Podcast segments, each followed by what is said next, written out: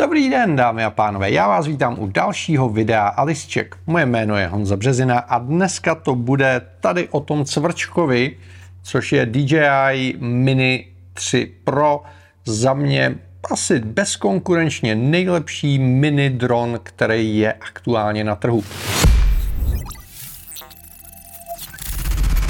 A tady tu mršku jsem si koupil před nějakýma třema týdnama a 14 dní jsem s ní lítal teď na Aljašce, takže jsem nalítal něco přes 20 letových hodin, což už je, myslím, dostatečná zkušenost na to, abych vám pověděl, co od toho dronu můžete čekat.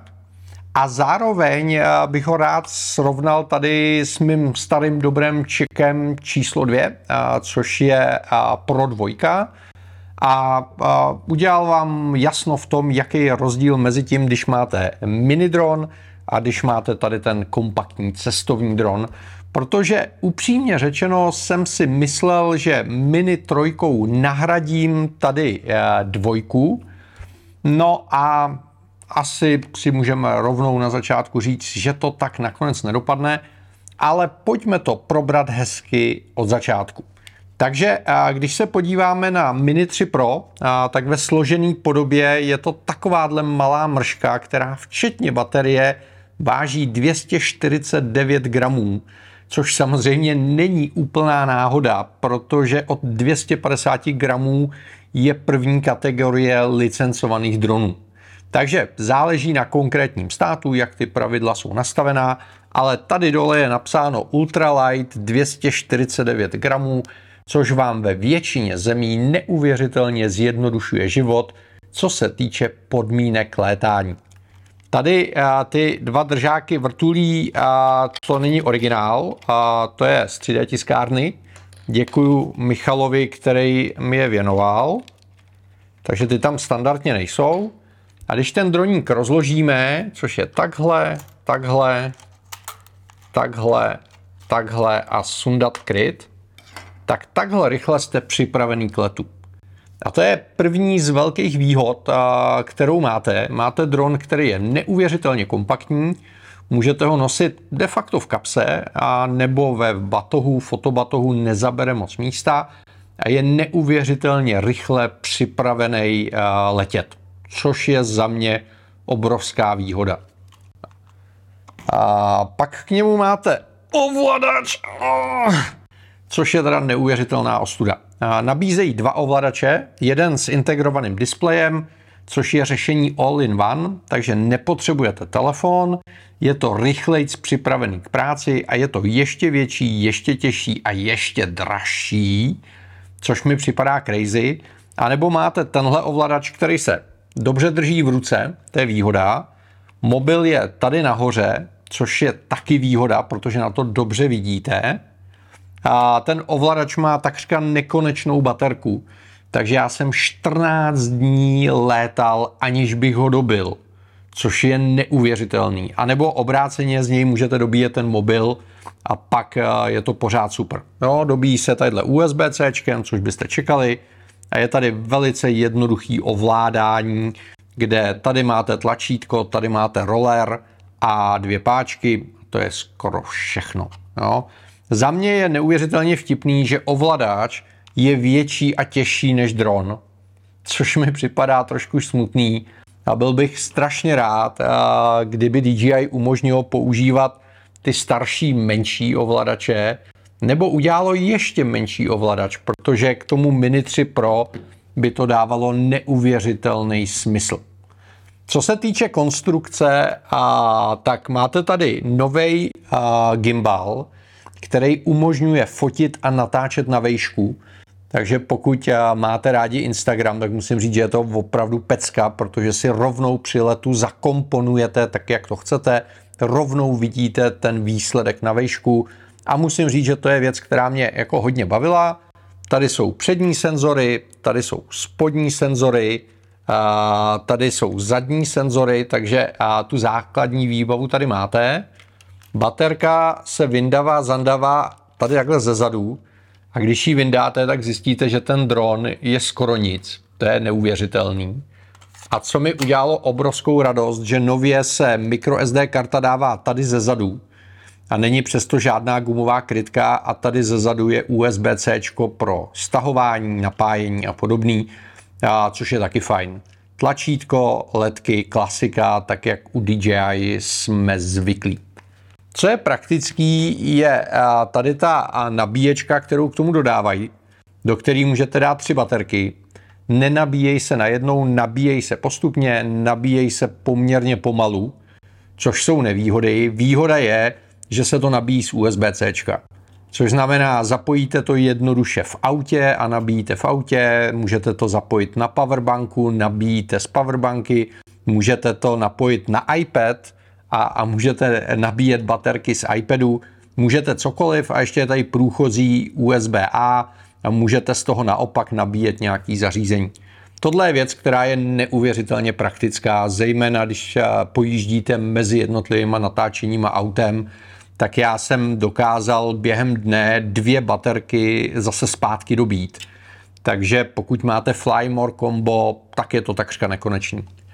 Co víc, dělají i baterky s větší kapacitou, který už tomu dají hmotnost přes 250 gramů, ale asi o 10 minut vám prodloužej let.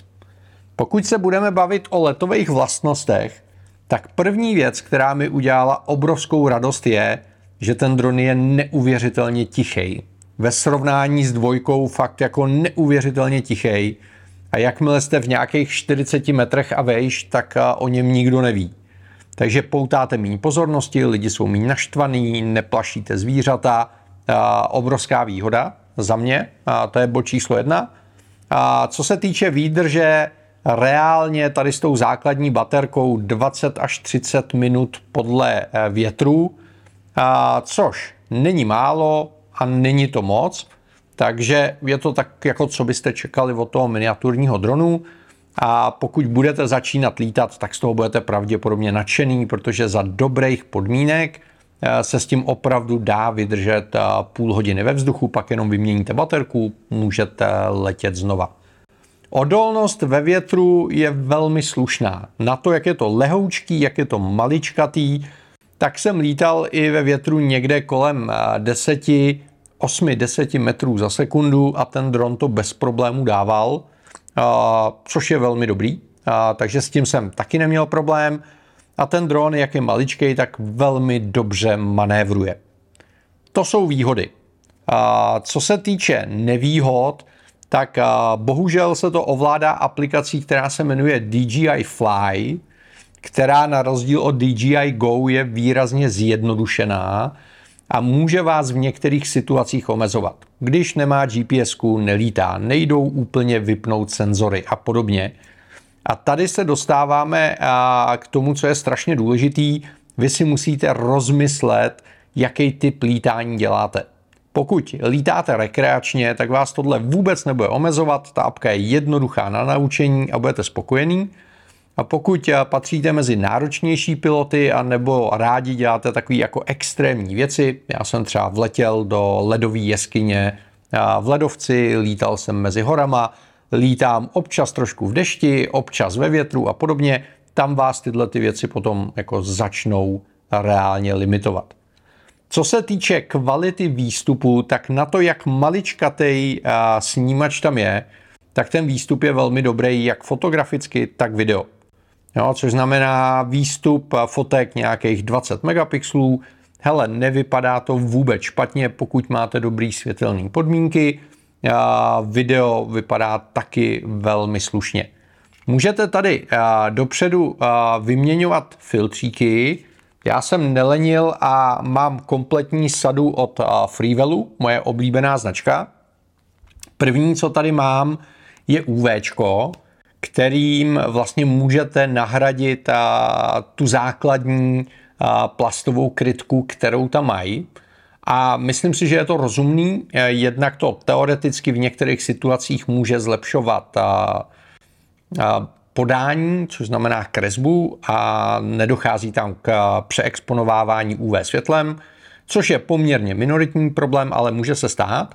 Co je na tom zajímavější, ta jejich verze je o něco lehčí než ta originál krytka od DJI a, a ten gimbal se chová líp. Takže můžu vřele doporučit.